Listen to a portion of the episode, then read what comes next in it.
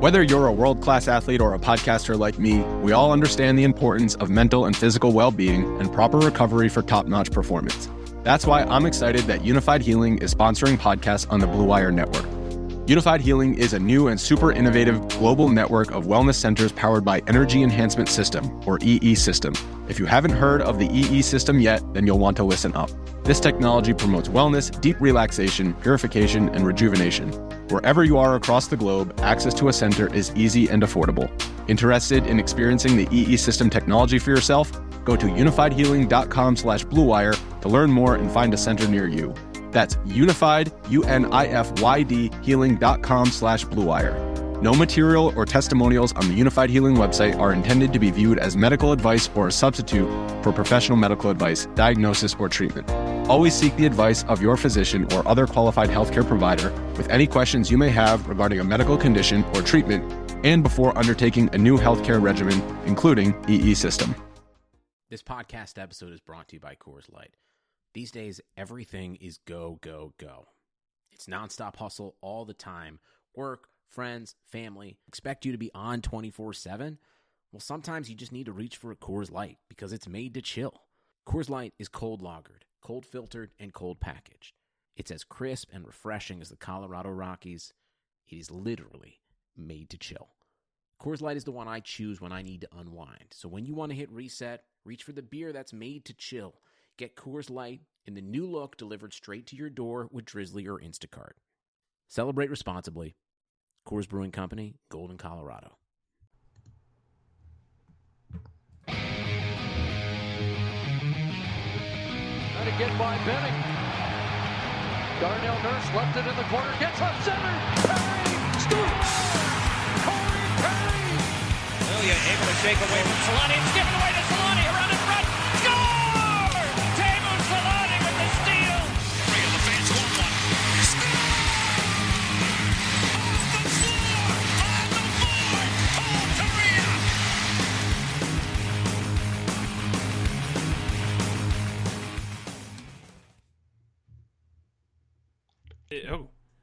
I had the mute on. Hey, everybody, we're back. It's another Ducks win. As I almost screw up the audio for two nights in a row.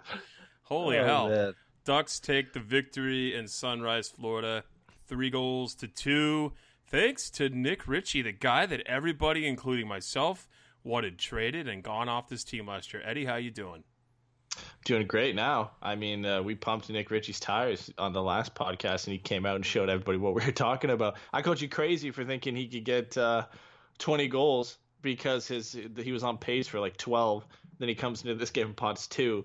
Doesn't mean he's going to get there, but now he's kind of making me look stupid. So Oh, it's okay. I mean, at least I'm really nice about it, unlike you, and I don't post a, a picture of Kovalchuk's stats and all the shit going on with him and then uh, tag me in it.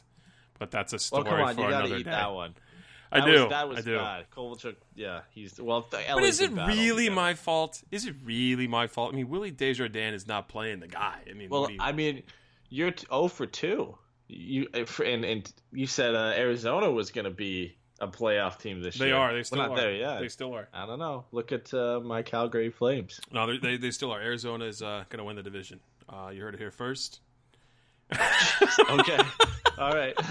Yeah, probably not. Going to go there and light it up, I guess. Uh, of course.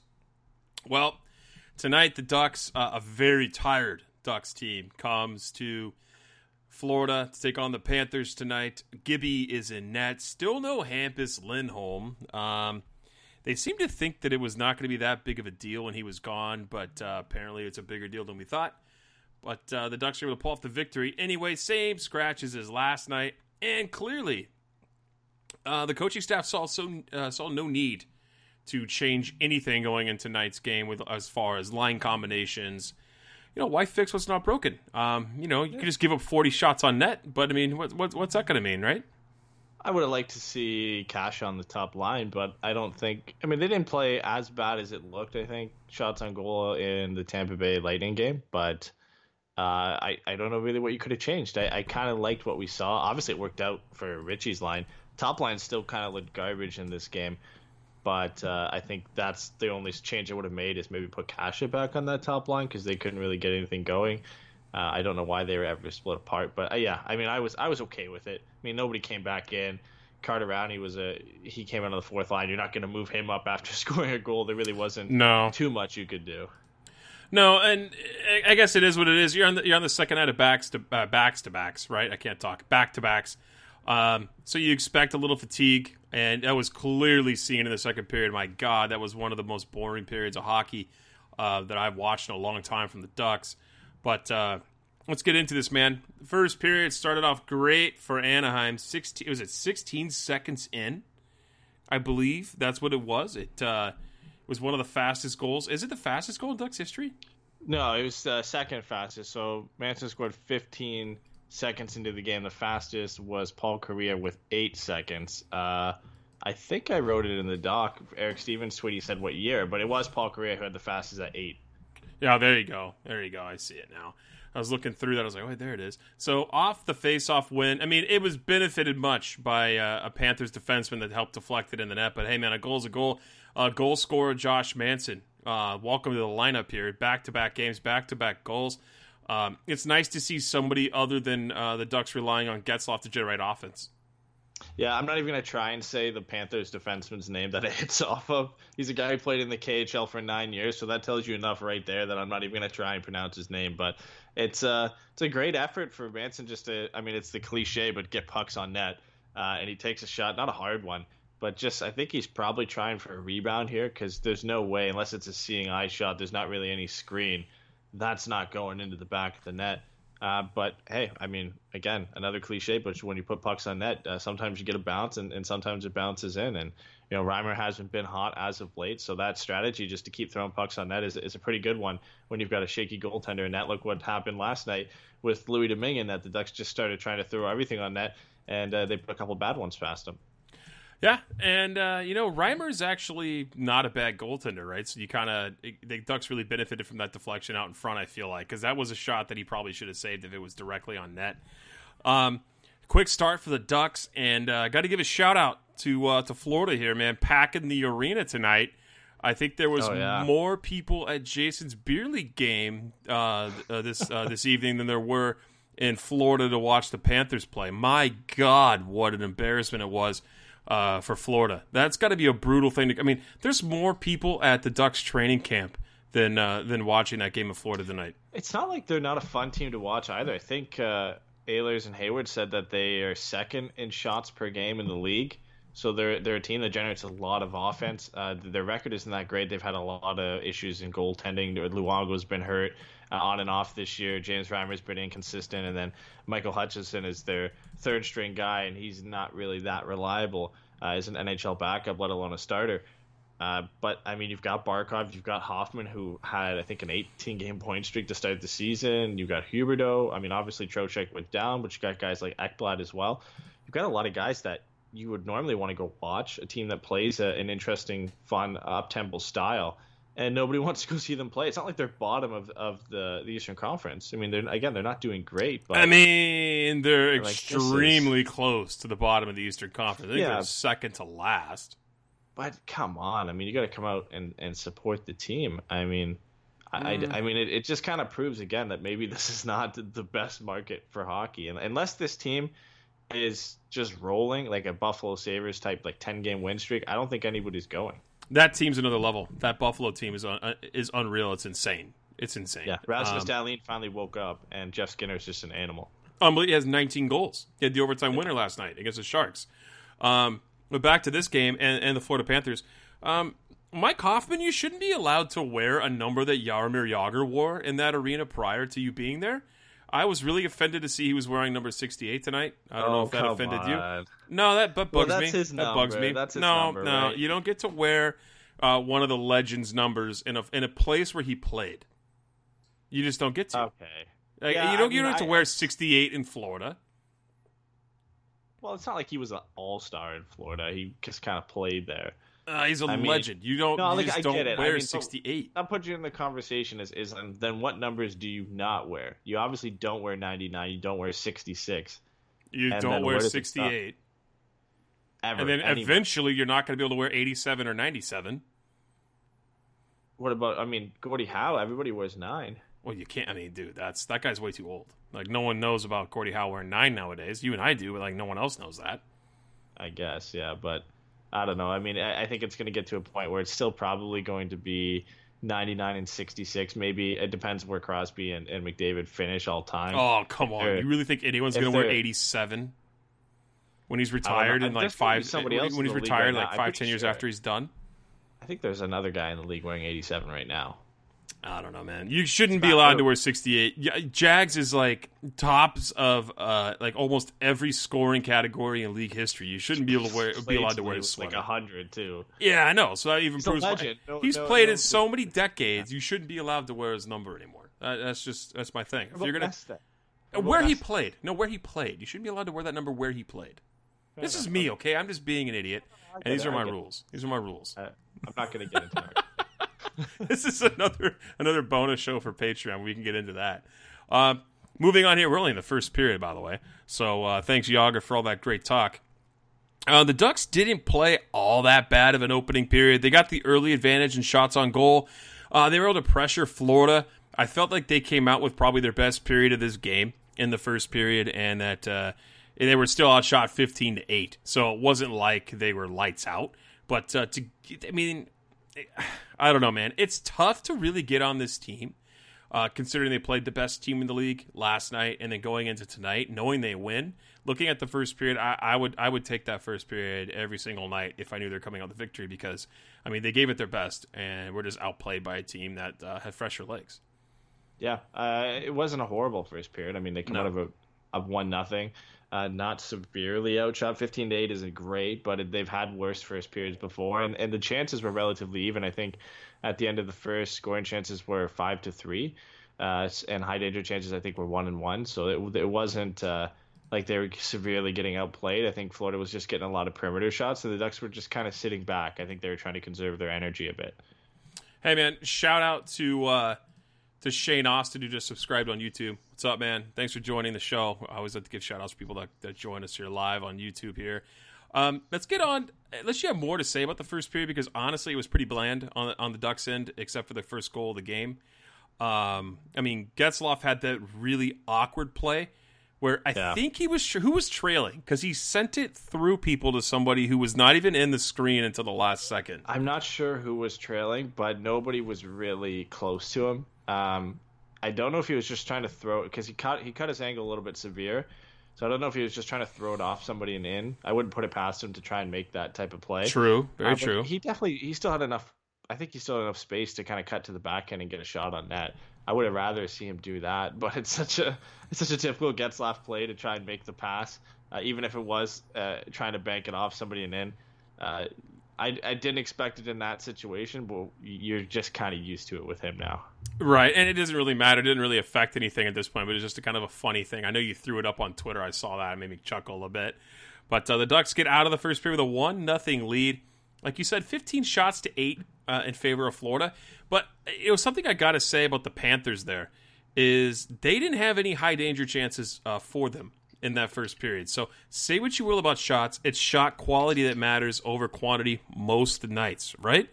Um, Generally speaking, you want to have the majority of the chances on on net, so shots do count.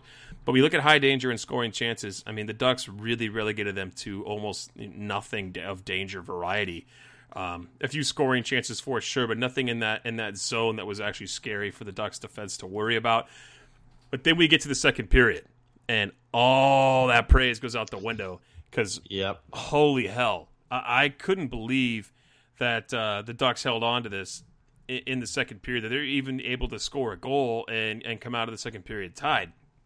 They were outshot seven to one early. Florida came out of the gates to, uh, in the second period like, hey, hell no, we we know you put on the second half of back to backs. There's no way we're letting you take it. Uh, and what a save on Bjugstad by John Gibson. Oh man. Well, that's not a guy you normally let walk in all No. alone. He's not really a fast guy. He's a big guy. He can bully his way in, but he kind of just coasted through. Nobody put lay the body on him.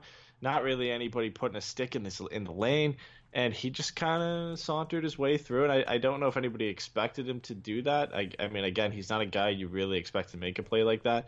Uh, but he just coasted him from the blue line, cuts around about three or four Ducks players, and uh, gets a really good shot off. I mean, Gibson gets just a tiny piece of it to send it wide of the post.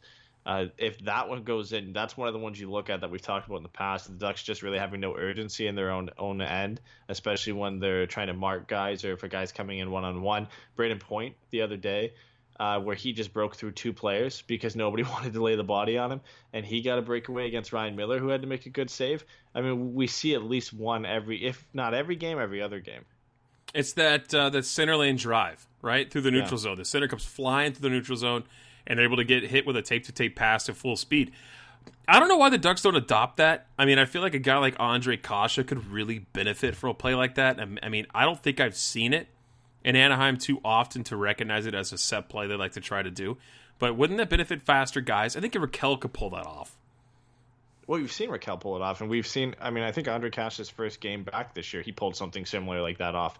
Uh, one of his first rushes to start his year, he took it from his own blue line, broke through everybody, and got a, half breakaway. Um, and that's what this, his speed brings to the game. We haven't really seen him do that since he got taken off Getzlaf's line.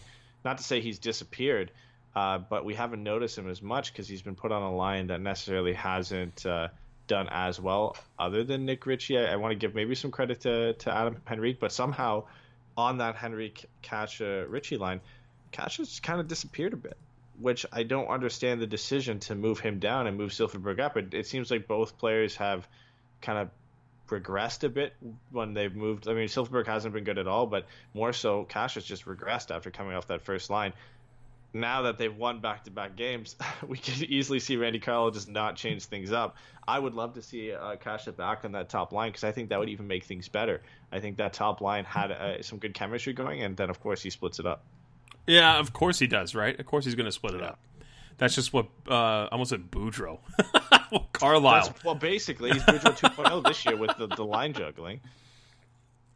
Yeah, no. So the Ducks trade off power play chances here, and then uh, nothing much going either way, other than the Panthers have an obscene shot advantage of 27 to 13 at the midway point. Just a garbage period by Anaheim, um, and it would actually just translate. Uh, before we get to that, sorry, I have to talk about the Barkov and Ekblad pass. I skipped right over that goal there. I almost like went right by this. But there's nothing Gibby's going to do about this. That's the no. problem. We sort we got off on a tangent here, but that's the problem. Is the Ducks are lax in their own zone, not able to get the puck out. Florida's able to spend whatever time they want in there, and then Barkov sets up Ekblad for the one timer. And I don't know what you're going to say about John Gibson here, man, but there's just no way he had a chance at that whatsoever. This is what is the play? Brayden to Brayden Point yesterday mm-hmm. in front of the net. Yeah, uh, what is he going to do? Kucherov to Brayden Point. Uh, Jacob Larsson the other day not paying attention to Brayden Point. It's an easy setup. In this instance, uh, I think it's Andy Welinski just kind of. I see it, it's kind of a mix of a bunch of guys. Welinski is in a tough spot there where he's not in a good position anyway because Barkov is somehow alone behind the net and Ekblad is alone on that far side. Uh, generally, one of them should be at least covered, or the pass should be covered. And the Ducks had three guys on the other side of the ice. I'm not sure if Ekblad came off the bench, but he seems to streak in from the blue line out of mm-hmm. nowhere. And uh, it's a free goal at that point. I mean, not much Gibby can do. He can try and get in front of it, but he's within two feet of the net for uh, for a one timer. Uh, you can't allow those plays to happen. It's back to back games now where it's a free setup from behind the net for a one timer in in a prime scoring position. That that's going to go in, you know, nine times out of ten from that spot, especially when you're you're giving those chances to Brayden Point and and Aaron Ekblad. I mean, those are two guys that generally will put the puck in the back of that from that spot. Oh no, they're amazing too. Uh, those players are definitely amazing. Like you said, you can't lose sight of the stars on teams like that. In our chat, Gordon Bombay chimes in and says, uh, "Did you guys hear that Kovalchuk is a fourth liner?" Oh yes, yeah. I'm very well the aware. Willie Desjardins factor. Uh, Mr. Bombay, I don't know if you're on Twitter, but uh, Eddie decided to roast me on our uh, Forever Mighty uh, Forever Mighty Twitter feed because I picked Kovalchuk to be a 30 plus goal scorer, and now he's not even playing really hardly at all. He's playing like eight minutes a night, uh, thanks to Willie Desjardins. Prick, they're just totally ruining my like my, he was uh, doing prediction. anything before that anyway. Oh, he was. He was ramping up. Um, he and I had a lot oh, of talks yeah. about uh, yeah. stick handling and uh, oh yeah, nah, always. Yeah yeah. And then uh, Bay Bolts chimes in and says, "Should the top line be Aberg, Getzlaf, and Kase?" Uh, no. You kind of have think... to keep uh, Rakell, but I mean Rakell's not performing, So I mean, maybe. But but when he, they were all three of them were together for about three straight games, Rakell and Kase were the Ducks' best forwards, and then Ryan Getzlaf was right behind that. right. And then they weren't that great, I think, for the game against Nashville. Then they split them up, and and that's always that's a panic move from Randy Carlyle, where they were everybody was terrible in that game, pretty much everybody. They're barring maybe a couple guys in that five two loss. And uh, he just wants to change things up, and, now he looks like a genius because it it some it worked out like but it really it's not because he changed the lines it's not like those lines performed better uh, when the three of those two guys the three of those guys were together that was probably the best line production wise that the ducks had all year the way they were generating chances uh, just the way they looked the the energy that Andre Kase brought to R- Rickard Rakell and Ryan Getzlaf I'm not saying that Aberg it wouldn't be a good line with Aberg there but I think with Rickard Rakell right now you kind of just gotta ride him on that top line and hope things start going better for him. I mean, I mean, I wouldn't mind if they change it up for a shift or two, but uh, I mean, whatever, right? I mean, Yeah, yeah. And I just got. I, I just got chirped by Bombay in chat, laughed my ass off, thirty plus. He's he's only like twenty five away. Yeah, yeah, yeah, yeah, yeah. I know, I know. Moving on here, the Ducks just continue to not play a very good. Quit laughing, Eddie. It's not that funny. well, oh, Ri- Nick Ritchie almost has as many goals as them now. So. The Ducks continue their dismal play in the second period, as that has just been a notorious theme for them time and time again.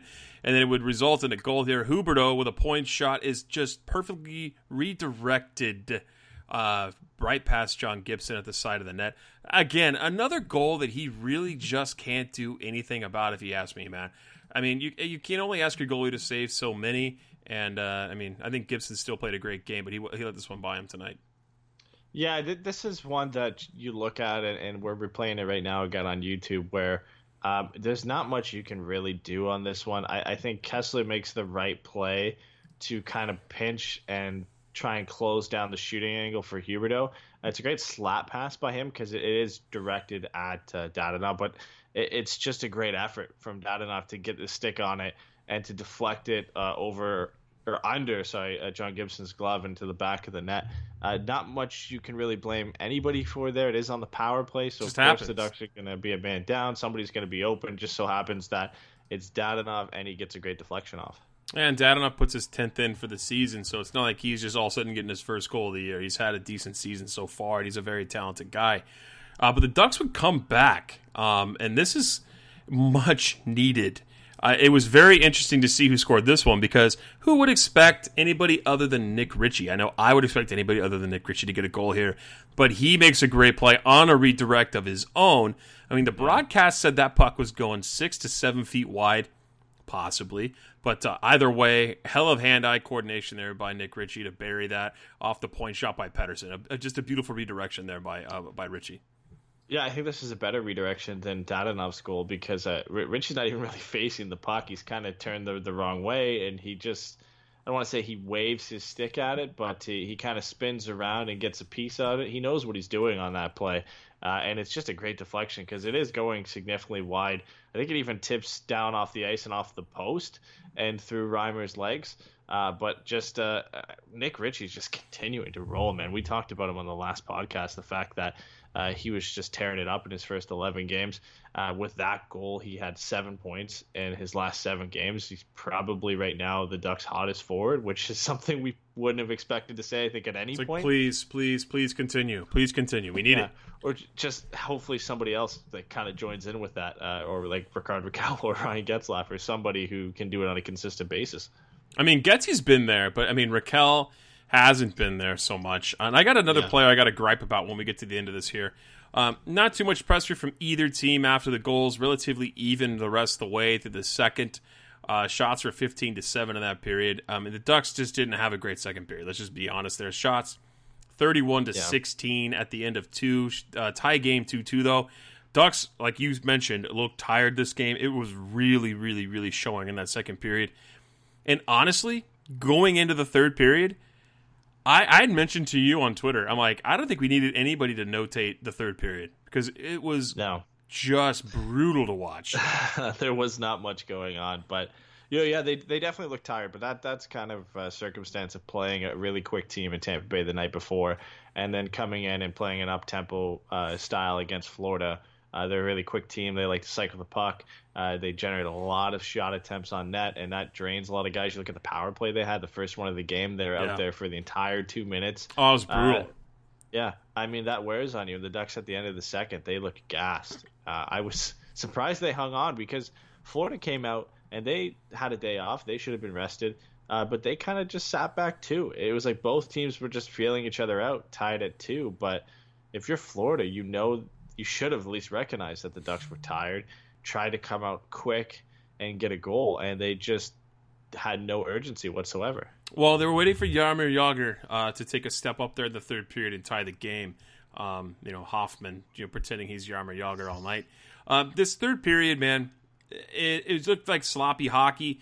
There was a good save uh, by John Gibson early though on uh. He walked out from behind the net, and I think he had more time than he thought he did. He walked all the way out and tried to go five hole on Gibby, but honestly, he had way more time, and uh, kind of thankfully uh, for the Ducks Yeah. was able to uh, you know shoot that puck off his stick a little early. Gibby makes a save. Ducks go to the power play. You're like, oh, cool. They're gonna get a. Oh yeah, they had a power play. It didn't really mean anything um, in the third period. The, the Cats easily killed that one off. Gibbons had a decent chance trying to go five hole on Reimer, but Reimer made the save. A lot of perimeter shots uh, and chances here, but then we got to get to a shift by Ryan Getzlaf and Nick Ritchie because that was beautiful. That was one of the prettiest passing plays uh, from Nick Ritchie that I've ever seen. I mean, usually this guy gets in a chance to score and he fumbles the puck or shoots it right away, but huge forecheck there by uh, by Ryan Getzlaf in on Jaromir Jagr. He's able to power him off the puck, gives the puck over to Nick Ritchie. Ritchie passes it back down through traffic to Getzlaf, and then Getzlaf with his little patented. We've seen him so many times.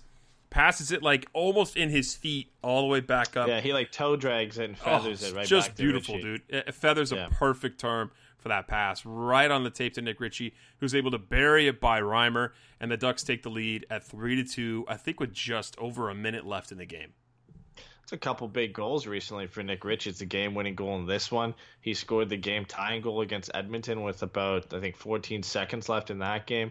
Uh, he's just been all over the score sheet lately. Like we said, that's now eight points in his last seven games. I believe that's nine in his first 12 on the season.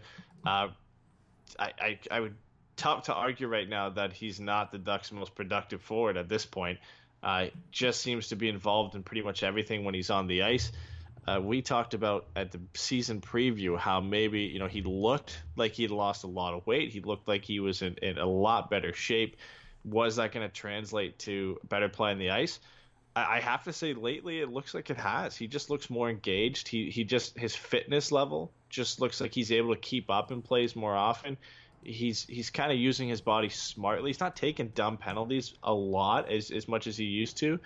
Uh, he's just improved not maybe significantly in one area where you could point it out, but just in, in pretty much every little area, he's kind of just improved a little bit, and it's shown. He's, I mean, the the way he's been producing lately, and probably, I mean, he's, I think, he'd be easily first star. Maybe you could debate him or John Gibson in this game. Oh, it was Ritchie. Without without Ritchie's performance in this game, the Ducks obviously don't. You got to score goals. I got. I get you have to you have to stop the puck too, but I mean, it was a normal night for John Gibson. And besides that second Which is period, pretty bad. Yeah, it was a normal night. twenty-two saves. It's a normal night for John. It's a normal night for Gibby. He didn't have to make some ridiculous, insane highlight reel three times a night, kind of kind of night for him. Um, the beautiful thing about uh, about that arena, though, I got I gotta say, man, is that uh, every little noise just echoes. It's so weird. There's such a great echo in that arena. It's almost like no one watches hockey there. Um, You know what's crazy? There was a puck that went into the stands, and it actually landed at somebody. he caught it. I had to think like, yeah, like what are the chances when that arena, especially the lower bowl, is so empty that it there is probably a better chance that it would land in an empty seat than go directly to that guy. I, I've been at Ducks games when they were a horrid in the late '90s, and I feel the pain of there being nine to ten thousand people. But like you said, there's so many good players in Florida. It's absurd that they don't have people there just to watch hockey. Um, Yeah. I mean, I, hopefully it gets better for them. I really hope it gets better for them there too. I know, but I I hope just- it does. I don't like failing franchises in the NHL. Honestly, No, no. I would. I don't really, and I don't think we see it for a while. Uh, but there's some teams out there who really want teams. Obviously, I think we see Seattle before anything. Oh yeah, of Uh, course. Houston really wants a team. uh, that's the, the really the front runner that's kind of uh, put their name in the bin for a lot of these teams that are struggling. Ottawa, Houston's been sniffing around there. Calgary because they can't get an arena deal. I don't think either of those two teams. Calgary's move, not going anywhere, but but Ottawa, my Ottawa's broke. Eugene Melnyk's but broke. anytime anytime you hear the issues going on there, Houston just kind of comes up in, in mentioning now. It used to be Quebec City, but that's kind of gone out the window. Now it's Houston and and Arizona even they're doing a little bit better lately, but Florida, I'm sure that's eventually going to start coming up where Houston is going to start looking there and saying if things don't turn around in Florida, that uh, you know they might move uh, they might move over to Houston. Imagine that rivalry between Dallas. That'd be Houston, really interesting. Houston versus Dallas. That would be. I don't know how it would work there. It, it is a sports city with the Rockets and the, I believe the Texans, but I don't know how hockey would work there. But it works in Dallas, so Uh, dude, Dallas has been amazing for hockey, right? I mean, going all the way back to the Modano years. Um, but the Ducks are able to get out of this one with a 3 2 victory. I mean, uh, Reimer was pulled, and honestly, it didn't look like it. The Ducks had no trouble de- deflating any sort of Florida attack. Uh, in fact, Montour almost scores at an empty net twice in the third period here. But uh, the Cats are um, just didn't look good, man. I think maybe they kind of gave up at the end of this. It didn't look like they were they were pushing hard, or the Ducks just did a great job. I'm maybe not giving the Ducks enough credit, but they come out with the win here. Three to two is the final score. Nick Ritchie, man. I mean, let's get right into the post game. Let's talk about that guy. He has just been amazing since he's come back from injury, and it's been a surprise to I think almost everybody. Yeah, it, it's unbelievable how well he's done, uh, especially as of late. Like I said, over the last seven games is really where he's picked it up. Uh, the eight points over the last seven games had uh, four, I think, in his first. Or no, it would have been had two in his first. His first few before that, so he's really picked things up as of late. It's it's been a great start for him. I'm really surprised. Yeah, he's got nine points in 12 games. He's absolutely killing it. Um, hopefully, it's not just. I mean, yeah, players go through dry spells, but hopefully, it's not just some weird streak he's on. Uh, like last season, where he had that bubble of like 15 games where he played really well. Uh, hopefully, Yeah. this is something we can see more consistently from him. Um, uh, I just was very impressed with him. So I wonder if his minute gets, minutes get upped. I know last game he played about 13 prior to that, 14 prior to that. I remember it was like a really low, it was like 10 against Edmonton. So hopefully Carlyle's able to utilize him more, and he's able to get more time with quality players, and uh, able to put some uh, some goals on the board for the Ducks. They really sorely need that extra extra punch on the goals on the goal scoring side because guys like Ryan Kesler have one goal in 20 games. Ryan Kesler has not scored since November 6th against the Kings. It's been a tough go for him. It's been a horrible season for Ryan Kesler. Um, it's very unfortunate. He played just under 20 minutes tonight, so he's his his uh, his ice time is kind of been up and down so far this season. He's been like mid teens, and uh, I, th- I don't I think he maybe had one or two games over 20 minutes. I looked at his ice time earlier today, but today he gets about 20 minutes. I mean, it, it's sad. He didn't have any shots on goal. I, I, I don't see him being dangerous anymore, Eddie. I, I don't know if this is something that uh, maybe it's a, a phase that he's going through this season with his injury, but uh, hopefully he's able to catch back up, man, because it, it's sad. And I really think that uh, the Ducks need to find a way to get secondary scoring.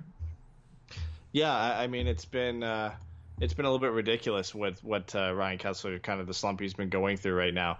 Uh, I, don't know really what it is. He, his line doesn't generate a lot of offense. He's kind of been put with uh, Cogliano and Sherwood.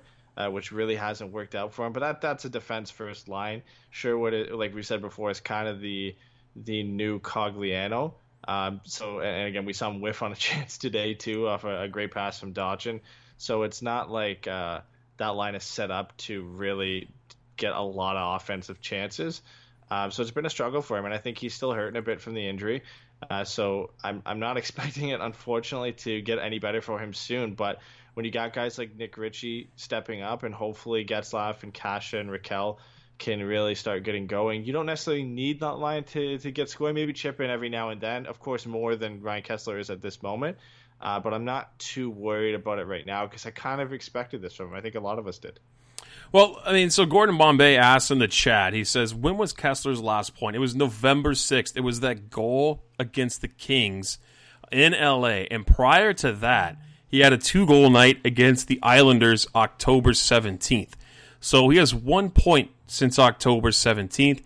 that doesn't bode well for a guy making as much money uh, as he is right now. And I know that we like to harp on the fact of, uh, hey, you know, it's hard to judge a guy based on the amount of money he makes because you know we do the same thing with Corey Perry. There's the expectation with salary, and then you Yeah. look at the production of numbers, and people get frustrated by it.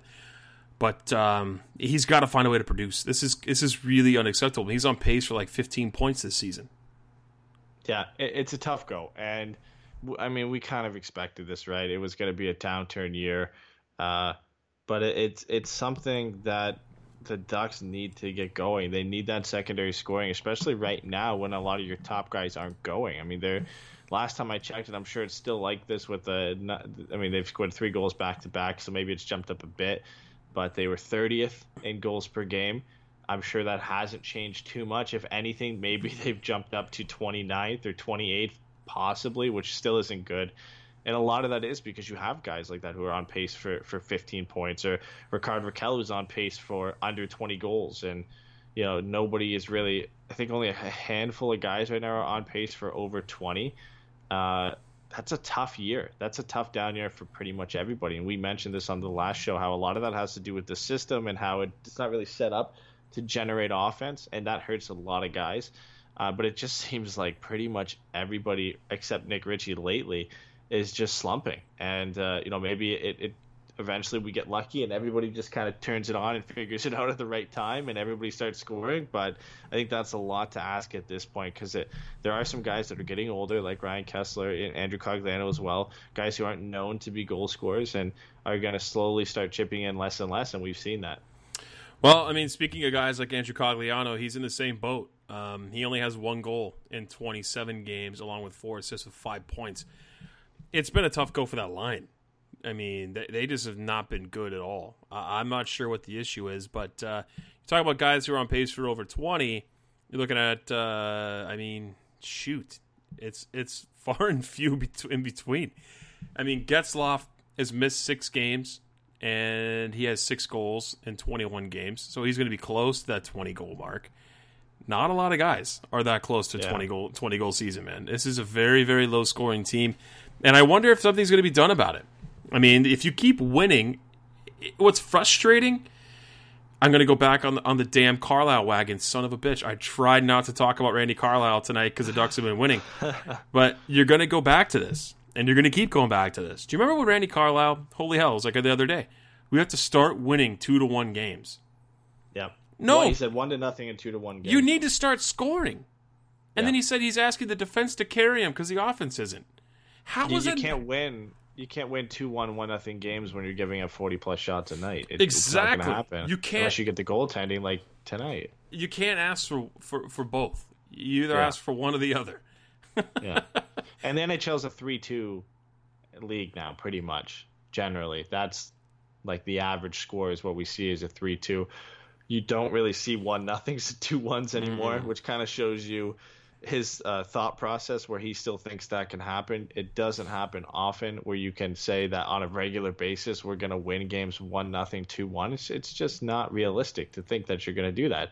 The way you win games now is it's three two, four three if you're thinking of one goal games, and if you're scoring just over two goals per game, you're going to have a hard time winning 3-2 and 4-3 games if you can't score that many goals on a regular basis. So uh, I mean the the main issue for the Ducks right now is they can't score a lot of goals. They have a lot of guys slumping and nothing is going right for them. If they're going to do anything, it's go out and get somebody who can score some goals or is going to uh, inject some offense into this team.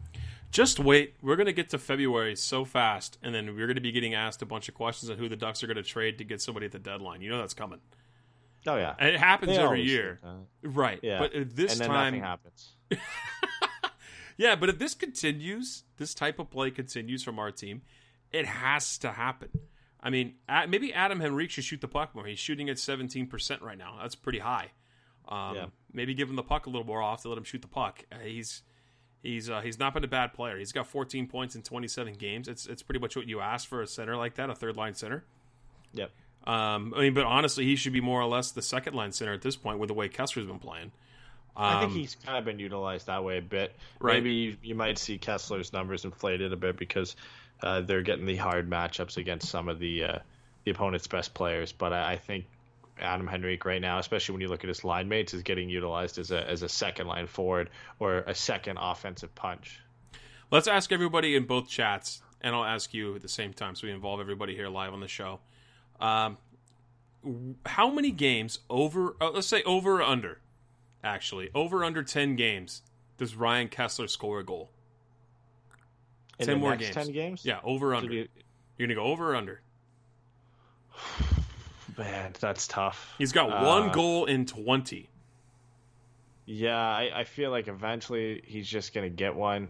Uh, dam's gonna break a bit. I think he's due for it right now. I would say under, but I, I'm like close to it. Like, like Isn't that sad? You're like now. on the edge of saying over Yeah. under. He has one goal in thirty games.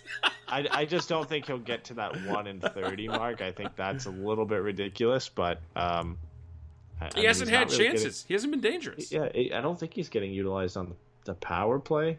Um, He used pretty to. sure he's not.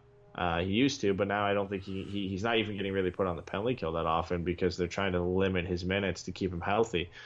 Uh, he's not really being put in the best situations. Then you think of the fact that he's out there on the ice and uh, his number one job is to play defense against the opposing team's top line. He's not really Right. generating a lot of shot attempts anyway.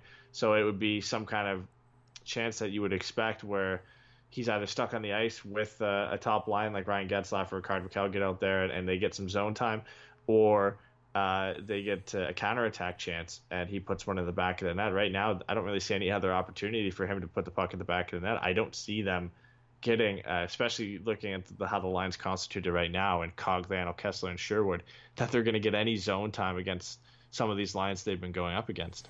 I would have to say it's going to be over ten games for he, he before he scores again. Uh, it's terrible to say. I love Ryan Kesler. I mean, I know that I kind of I kind of trashed his contract a bit by, by Bob Murray, but I understand as a player you have to get as much money as you possibly can because these kinds of injuries unfortunately happen. I mean, Kesler almost had to call it a career. It, it was said by Elliotte Friedman that there was a possibility no one was going to play at all. So I get it. I'm all for it, man. To get as much money out of sports as you possibly can as an athlete. But on the other on the other side of it, you, you got as a GM, you have to really look at what you're what you're paying for, what you're going to be getting. And Kesler won that battle, and his agent won that battle for the contract for sure. But uh, the, the fact of the matter is, you need to be productive in today's NHL, and that line is just falling short um, significantly. Honestly, I shouldn't even say just falling short. Um, Yeah. mo- moving along here, do you want to get into uh, some questions for tonight? Yeah, let's let's move into some. I'll start uh, on Reddit because we had some on. Uh, Oh, it's been a while since we had some today. I Reddit know, people. it's- it's been a back to back bit. wins brings people out of the woodwork. So, first question is from V Carter seven oh nine on Reddit. Uh, I said, "Do you think our waiver pickups will have long term success for the Ducks, or are they just temporary solutions?" Oh boy. Oh man, who is he referencing at this point? Then Uh, Pontus Aberg, Auberg. uh, yeah, that's that's that's the only one I, I caught that came to mind. Jake Dotchin. If he wants Oh. to say can include that, he's not. Re- I don't. I guess. No, he's not a waiver pickup. They just signed him, but he had to go through waivers when the Ducks wanted to sign him. But it wasn't a waiver pickup. But I guess you can include that just to flesh out the question a bit. Do you think Aberg and Dotchin stick around? Oh, Aberg term, or are does. they just temporary? What confused me is when he said waiver uh, pickups. I was trying to think of the other ones that they picked up off waivers, but I mean, I guess yeah, you're right. There's more than one, but Aberg is the one that I, I see staying as a player on this team. He he produces enough offensively on a team that needs the offense. Um, I, I don't- I don't really feel like. I mean, maybe Dotchin, but Do you he's think? Do but you he's- think though, if Aberg has over ten goals, close to twenty, if not over twenty points at the deadline, do they consider moving him and getting assets in return? Just like they're probably going to move Silfverberg because they can't resign him. are they not going to resign him? I don't think they're going to resign Silfverberg. They they really can't make it work. He's going to want four or five, probably, maybe even five and a half. We'll see where he's Uh, at come deadline time with the points he's at. He's at 11 points in 22 games. We'll see. I, I Um, can see them getting offers for Aberg, and whether they want to move him or not, I, that all remains to be seen. But if he continues to produce, I think they're definitely going to get some people who are interested. I mean, at any given point, the Ducks could move, you know, just about anybody because they don't, they don't, they don't adhere to anything we talk about. I mean, hell, we thought that Derek Grant was coming back this year, and Yeah. they got rid of him right away, right? They didn't want to keep him. Um, looking at this though, I don't think Aberg's going to go anywhere. I don't feel like he's going to. I don't think Corey Perry's going to outproduce Aberg. I know that. Really? I, don't think so. I, I don't think I don't think Corey Perry's going to come back and I- do much. I think on a consistent basis, Corey Perry will put up more points than Pontus Aberg. We thought the same from Ryan Kesler. Like Yeah, Kesler's going to come back and score 40 points this season. I don't know if He I might was get gonna 20. Forty. If he was healthy, I think we thought he would score forty. He's obviously not healthy and hundred percent back to what he was used to. Um, I think Perry comes back unless again it, it comes down to if he's healthy, if he's a step down because of that knee surgery. If he comes back and is playing exactly like last year, he'll outproduce Aberg. Mm. Ab- Aberg's Aberg's a little bit too inconsistent for me. Where he'll, he'll get on a hot streak, he'll play well like we've seen, and then he'll disappear for a bit, and uh, he'll get shoved down the lineup, and then maybe brought back up when other guys are struggling and do well for a bit. But uh, he's got that game breaking skill on occasion, but the consistency isn't there. Are you and wearing a Perry Canadian jersey? Is that why? I'm not, but I do have a Corey Perry jersey in my closet. So, I, I but no, I actually I honestly think he'll he'll outproduce uh, he'll produce uh, Pontus Aberg for the rest of the season if the Ducks keep Aberg. We'll see what happens. Maybe I'll be wrong for This- a third time, then you can quote me on it. This next question, though, uh, references Corey Perry in regards to Rickard Rakell. It's from Herb You Stinks on Reddit. He said, "Do you think that Rakell's success seems to be more attributed to Perry than Getzlaf? It seemed he had more goals with Perry in the lineup than get with Getz alone." Um, I guess you could attribute it to to matchup, right? You got to respect Corey Perry's shot Yeah. and, and what he can produce. So I, maybe that is something to do with it. That's a good point. I, I never thought of it that way.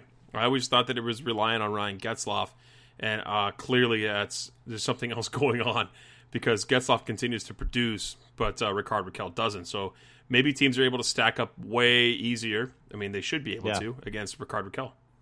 Yeah, I, I think that I didn't think of it like that, but now that you he kind of brings it up, that that could be the case because when you've got even Kase with Getzlaf and Rakell, Kase's still kind of relatively an unknown. Nobody knows if he's going to be able to repeat the 20 goal success he had last year. Rickard Rakell is still the go-to guy to shoot the puck and put the puck in the back of the net on that line.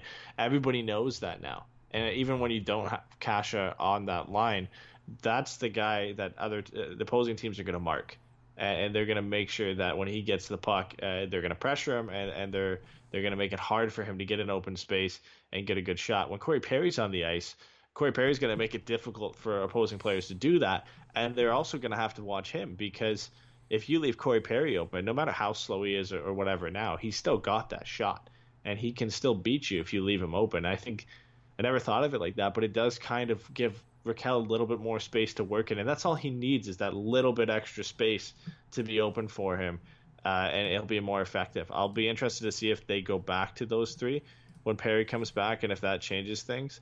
Uh, but it's definitely a unique way of looking at it because we've always kind of attributed Ryan Getzlaf to Ricardo Rakell's success, but we never really thought it'd be Corey Perry, especially with how Perry struggled over the last few years. No, I think it's a great point. All right, well let's uh, let's move the questions over to Twitter. Uh, Tom asked us a question earlier today. Uh, you'll I think you'll like this one. He said, uh, "Identify what Carlyle is doing right. Oh, we boy. readily identify the failings, but are there some positives with this team?" Um, hell, man. It's a tough one because there doesn't look like it. Power play is bad. Penalty kill is bad. Those aren't all on Randy. Carlyle, Nobody's but those aren't scoring, and you're letting in 40 shots a game. Yeah, the Tell me- tell me the good thing. Defensive structure isn't really there. Uh, John Gibson is is saving this team. Uh, uh, man, I I'm trying hard because I don't I don't want to. I, I still don't think it's only his fault. There's obviously a lot of things that go into it. I I mean, yeah, but It was. What do you think? If if he's not there, this gets dramatically better. I don't think so. It gets better, but I don't think all of a sudden they become a contender. So it's not obviously just him. Uh, but I struggle to find something significant that he's doing right. Maybe it's just things that he's maybe not doing bad. Is, is something, but well, I mean, but again, what? He, he's blending the lines. He hasn't put his defensive pairs back together that worked last season. The penalty kill has actually been okay lately, right? Hasn't been horrible. ranked still though. It's still ranked 19th. The power play is atrocious. Yeah. but they can't even score five on five. They can't score off the rush. That's another problem I have with this team. Uh, if not for goaltending, they are where the LA Kings are. So I don't think there's anything good about what Randy Carlyle's put together. And maybe this has, has a lot to do with what's going on with Bob Murray, how this team is structured. You could go down the line. But uh, the, the simplest thing to look at, in my eyes and many other people's, is to swap out the person who's leading the team, and that's Randy Carlyle. I, I feel like another coach in here, change of face, change of tone in the locker room, change of culture, change in leadership, and then a change in system. All that combined is going to probably bring short term success to this team, as long as you don't bring in a guy like Willie Desjardins, like the Kings did. I, I really wanted to find something good that he did, just so I could, you know, just point out at least something that's going right. But it's it's so difficult because there really isn't anything going well, and the Ducks are just winning on on just the talent they have in this roster, where you can get guys like Nick Ritchie to step up and do well, and you have game breaking players like Rickard Rakell and Ryan Getzlaf, and then you just have two great goaltenders uh, in John Gibson and Ryan Miller. That's why the Ducks are where they are right now. If you don't have John Gibson, and it's, I mean, you can say that for any team. If you don't have this guy, then they're not going to be doing well. But uh, John Gibson has been the main reason the Ducks are where they are this year, uh, because nothing's going right. Usually, with the Ducks, there's always something going wrong. Uh, not not since they were first in penalty, the power play and penalty kill has nothing gone wrong or has nothing gone wrong for this team. That was a year where they would just seem to be good at pretty much everything. They were decent in goal scoring, one of the best teams in goals against average. Special teams, they were best in both categories. Uh, for the last few years up until this year, they were like really good at the penalty kill for a while, uh, but they couldn't score on the power play and they couldn't score in general. And now this year, it's just everything is bad, pretty much, or everything's either bad or mediocre. I mean, I, I, I can't find anything. I really honestly try. I tried to find something with this team that I could I could I could point out as being a positive, other than they're winning. That's a good thing. Yeah. Um, so Jacob had a question uh, on Twitter. He said, is, "Is the power forward alive and well? Love seeing Rowney, Getzlaf, and Ritchie manhandling defensemen and creating chances." Um, I I would I think if you're it depends on what you classify as a power forward if you're just thinking a big guy as a power forward, then sure. I don't know if I would classify Ryan Getzlaf technically as a power forward anymore. He doesn't really always lay the body. He also doesn't really play super physical anymore. He just is a shifty player for a big guy. He's, he's much more obviously a playmaker than anything. Uh, Carter Rowney, he's more of a grinder. Where again, he a power forward in my my eyes is a guy who can put the puck in the back of the net. Is just a menacing forward up front plays physical. I mean, Jamie Benn or Alexander Ovechkin, you know, those types of guys. Um, Nick Ritchie, I guess you can put him in that category a bit. He is. I think he is. He a, is. He's a power forward. But to, to me, if you're looking at uh, the modern day power forward, it's like Brady Tkachuk.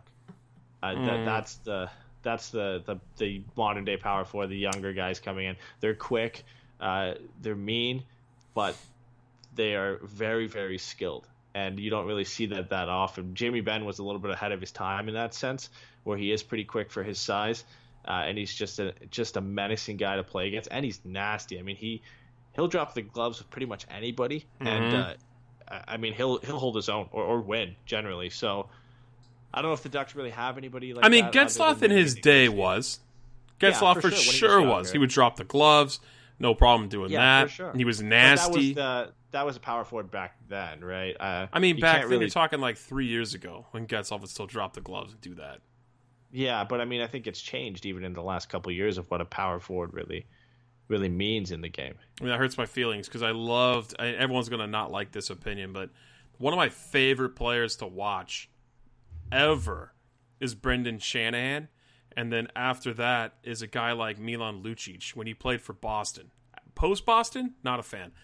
In Boston, that guy was a monster. Nobody wanted to mess with that guy. He Yeah. could put in 30 goals a season. He would beat the living breaks off of you. He would.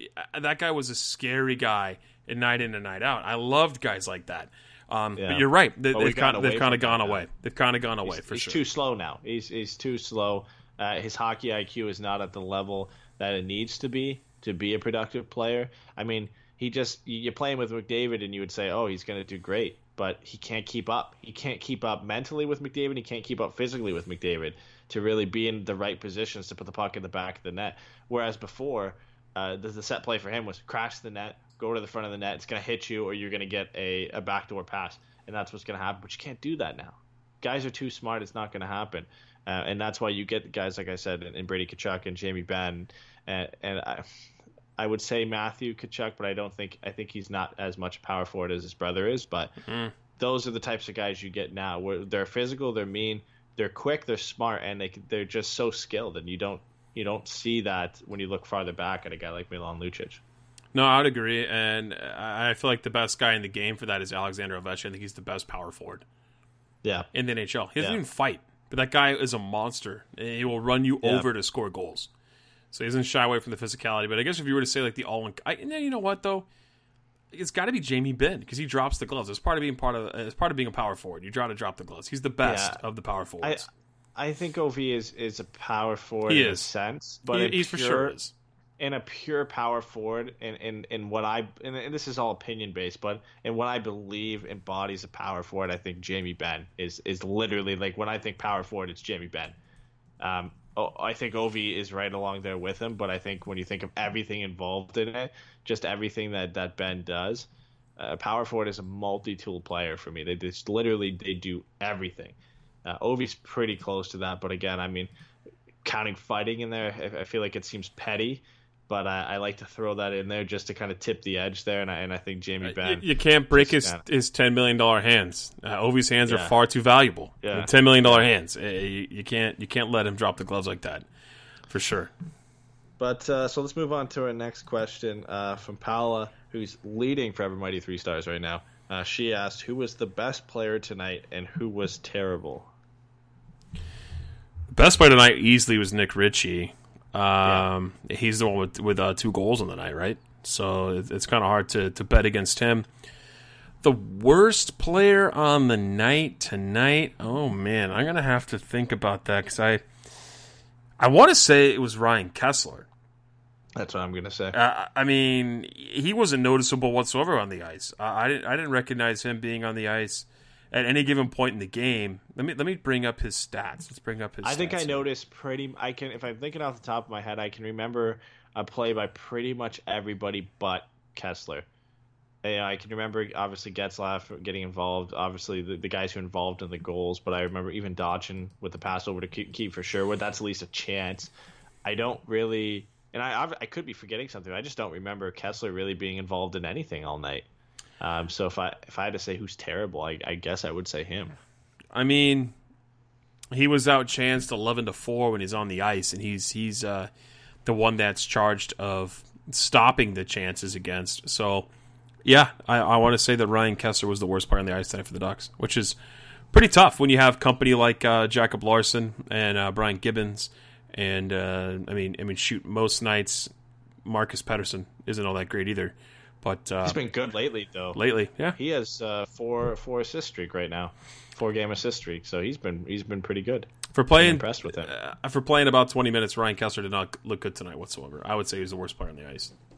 No, and I know it's always going to be tough for him because he's going to get those difficult matchups. But at some point, you gotta you gotta kind of stop using that as an excuse, and and he's got to at least do something noticeable in the game, and, and he couldn't manage to do that tonight. And it was one of the easier matchups he's had in a while. Not to say that the the Huberdeau Barkov line is, is an easy Barkov's your boy. against. Why would you say that about your best friend?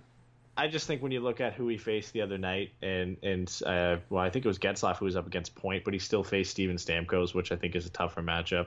And, and even in the games before, and, and who he faced there, I think this is one of the easier ones he might have had in a few games, and he still struggled and didn't really do anything noticeable. Uh, Bay Bolts in Speaker Chat says he's referring back to our grinder power forward line. He says, "What about players like Reaves, Kassian, etc.? Uh, aren't they grinders? Yeah, they're grinders. That's exactly what uh, what we're talking about there. Um, not necessarily. If Reaves could bury the puck, he he's he would be like the best power forward in the game. That guy is scary. He I mean he can score, but he's not a, a 20 goal scorer. I think if you're if you're a guy that's built like that and you put up 40, 50 points, then you're the power forward. Yeah. That's what it is. Yeah. Yeah, I think so. I, mean, even thinking a guy on top of my head who maybe is a borderline power forward is Max Pacioretty too. Uh, you could maybe include him in there, but I, I think again, I, I, I still lean to Jamie Benn. Uh, let, let's end it off with this. Maybe not. It's not so much a question, but uh, kind of a theory pr- proposed by Connor in our YouTube chat. He said he thinks a buyout will happen for Ryan Kesler in the summer. Uh, do you think they should go that route? I mean, if he finishes with like five goals on the season, 15 points, what what do they do at that point? Obviously, things aren't going to get better. You know what I mean? Let's look at what that would would look like thanks to our friends at Can- uh, Cap Friendly. Ryan Kesler. Let's bring this up. I just, I, I- you know, it's going to be a decent amount of cap. I think we looked at this before. Uh, it, it's probably something like four million over the next few years. I would think. Let's buy out the current contract. So, if they bought him out, the annual cost savings is 4.45. Yep. Yep. But then they're paying him 2.25 uh, for three years past his contract end date. So, I mean, you save a little up I fe- front. I, feel like we talked about this. A We did. I think we did. Yeah, definitely we did because I remember the those couple numbers coming up to two over the next few years and how that might bite into money uh, when this team is starting to kind of get on a, a new run with a lot of the younger players when Getzlaf and Perry's contracts are up. Uh, you you kind of got to make that decision. Uh, and you gotta you gotta assess on, on where you think your team's gonna be, right? And what you're gonna do with if you have to make an assumption of what you're gonna do with Getzlaf and Perry at that point too, right? Uh, it's a tough decision to say, you know, are we gonna let these two guys go? Arguably two of our best players in franchise history, right? Uh, how do you make that decision? Do you let one go? Do you, do you keep both of them, assign them maybe to team friendly deals? I mean, Getzlaf is still going to want a significant amount of money if he's still putting up 50, 60 points a season, right? And he deserves it. Um, he deserves it for sure, but it depends on the term. And you know, if he wants another three at six, is that the right the right deal for the Ducks at that time? Uh, a lot of things go into that decision. But if if Kesler comes out of this year, like I said, with a hypothetical stat line of like five goals and fifteen points, uh, that's prime for a buyout. That is right in that disappointing level where you say things aren't probably going to get better from here do we just cut our losses, get a little bit of cap space, and, and just kind of you know move on without him at that point? And he might just, I mean, he could even be in the spot where he might retire if he has a bad year like that too. You never know. He's not going to retire. He would forfeit the money. He's not retiring. Uh, He would just be on long term IR, and the Ducks would be stuck with that payday. Right? That, uh, that's what's going to be. He, no player He retires. doesn't seem anymore. like a, he doesn't seem like a guy who would, if he could play, uh, would go on the LTR and not play. Uh, he would be a guy that no matter what, he would still want to play. I don't know. He'd be stupid not to. I don't care what kind of morals he has. I mean, you're giving No, up that amount play, of money. man. Oh, for sure. He's yeah. that guy. He's that guy who wants Yeah. to play. Um, I got a little fun fact for you. For those who aren't on our Patreon, um, we had a, a show last night with the uh, the top ten uh, worst trades in Duck Ducks history, which uh, yours truly put together for the boys to talk about. We had some disagreements, which were very funny. Uh, one in particular that lasted like an 18 minute discussion because people think I'm crazy, but I don't want to give away anything there. If you haven't heard it, go check it out or sign up for Patreon. I, I, I'm only bringing this up, and it's not to pump our Patreon, honestly. It's because I want to bring up something funny. So the Ducks win the Stanley Cup in 2007, and we'll leave you guys with this tonight. Um, they go to the draft. They have, I mean, they're, I mean, Sean McIndoe put this up on the Athletic today, and it was like, to, oh, I saw. I know where you're going with this. it made me laugh so hard. It was like the Ducks picked Logan MacMillan at 19, uh, Eric Tangradi at 42, and Mattias Modig at 121st. The players they could have picked, had their scouts not been drunk from winning the Stanley Cup, were guys by the name at 23, uh, mind you, three picks after uh, Logan MacMillan, Max Pacioretty, uh, PK Subban was picked one pick after Eric Tangradi. And Jamie Benn was picked eight picks after Mattias Modig. Whoa, what the hell goes on in drafts is unreal. I- I- it's I unreal. get the point of that article. I think they did that with every team too. They did. So I feel They like did. it's going to. I mean, in that draft alone, you could probably take any team that drafted around Anaheim that had a bust pick and be like, they could have got Jamie Benn, right? That was But, brutal. that was very brutal. uh, one of the ones you always see, especially lately, is the fact I forget what draft it was, maybe 2012, the Barzal draft, Ugh. where where Boston could have gotten uh, Barzal, Besser, and Thomas Chabot. uh, with their with their three picks in a row, but they drafted uh, uh, Louis or not Louis DeBrusk, Jake DeBrusk, uh, Jacob uh, Zboril and Zachary Senyshyn instead Oops. with Oops. the three straight picks. Jake DeBrusk is, is a pretty good pick, but imagine being able to get three picks in a row and getting Barzal, Besser, and Thomas Chabot, uh, Oh. and throw them throw them in there with Pastrnak, Bergeron, Marchand, uh, Charlie McAvoy, Torey Krug. I mean, That's a, that's a Uh, legit powerhouse of a team in Boston. it'd be tough to keep all those guys around, but uh, I mean, but I think Besser and Barzal are still on entry levels, so uh, if you had that, that would just be an, an unbelievable team this year. But you can do that for every team.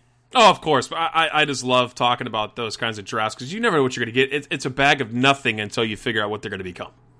Yeah. So, well, I'm glad you got to admit that, and that's what I brought up last night. Thank you, everybody, for tuning in here. Uh, shout out to Cool Hockey. You can go to Cool Hockey right now and uh, buy a jersey for 20% off. Use the promo code FM20. That's uh, Forever Mighty 20, FM20, to get your 20% off there. It's almost Christmas time. Why not go buy yourself one and buy someone in your family one? Uh, the new Ducks thirds looking pretty sick right now. I want one of those. I didn't want it in the beginning, but now after seeing it all set up, with uh, the beautiful uniform where they have it all put together. I'm like, you know what? I really like that jersey now. All the uh, things I hated about it, I don't care anymore about. I want to get a Lindholm jersey, so that's what I want for Christmas. If anyone's listening and wants to send me a jersey, uh, hi Eddie. I know that uh, you got my name out of the hat, so you're buying me a jersey for Christmas. Um, so thanks to Cool Hockey for sponsoring the show and doing the Forever Mighty three stars. And Paula, uh, you have a great chance. You have a really good chance of winning this. Uh, so keep it up. Anybody has a chance. You should you should participate in this because it's a free jersey that we give away every single month. All you have to do is go on Twitter and uh, put in your picks for the three questions that Eddie puts up every single game night. And shoot, you could have a jersey at the end of the month. Yeah, and if you don't want to be on uh, Twitter all the time waiting for when we're going to post it, we we post it every every night before the game, 45 minutes before puck drop. Yep. So just check the check the time for the game. If you don't want to stay on Twitter and wait for it, if even if you don't want to uh, ping our notifications because we do tweet a lot during the games, just check in 45 minutes before puck drop. It'll be up there. Make your predictions, and then you don't even have to be on Twitter for the rest of the game. It, it's worth an entry. It's it's a it's a fun contest we like to to like to run. Um, a little late if you're trying to get in for November now. Right. There's only uh, there's only what one game remaining Friday night. season now, so uh, tough one to get in there. But if uh, December, make sure you go in on December. If you haven't done it yet, like Patrick said, check out our Twitter 45 minutes before puck drop. Get your predictions in. Uh, if you do it on a regular basis, you've got a really good chance of winning a free jersey from Cool Hockey. I mean, and look, I went on their site right now, coolhockey.com. They have a 10% off site wide. We save you more than that just by putting in our code. Go there, use our code forever uh, FM20, Forever Mighty 20, and get yourself 20% off. So appreciate the coolhockey.com. Um, also, shout out to everyone who contributes to our uh, our YouTube. And anyone who comes in on, on Spreaker, I really, really am so sorry for the Spreaker audio yesterday. I figured out what it was. My computer does this weird thing where it likes to turn off my mic if I unplug it and plug it back in, which I don't like having it plugged in all the time, yada, yada, yada. It was uh, fixed today, so you had to hear my voice tonight. Uh, thank you, everybody, for tuning in. Gordon Bombay and Bay Bowles, thanks for joining the chat. If you haven't already, help us out on YouTube, people. I see new to, new YouTube uh, subscribers every game, which is great. But if you haven't already, go there, subscribe to us. It's real easy. Click the bell so we notify you when we go live. And uh, everyone on Patreon, you got your top ten episode probably being posted tomorrow or tonight. Um, you're gonna have we're recording another show for our Q and A tomorrow. You're gonna get that bonus show, and then uh, for everyone in the ten dollar tier and up, you're gonna get the pucks and brews. I have a lot of things I get to rant about on that one. I'm I'm pretty fired up for Saturday morning. Yes, it's December. We're a day late, but November was crazy. Everybody, we love you guys so much. Thanks for tuning in, and uh, we'll talk to you guys Friday.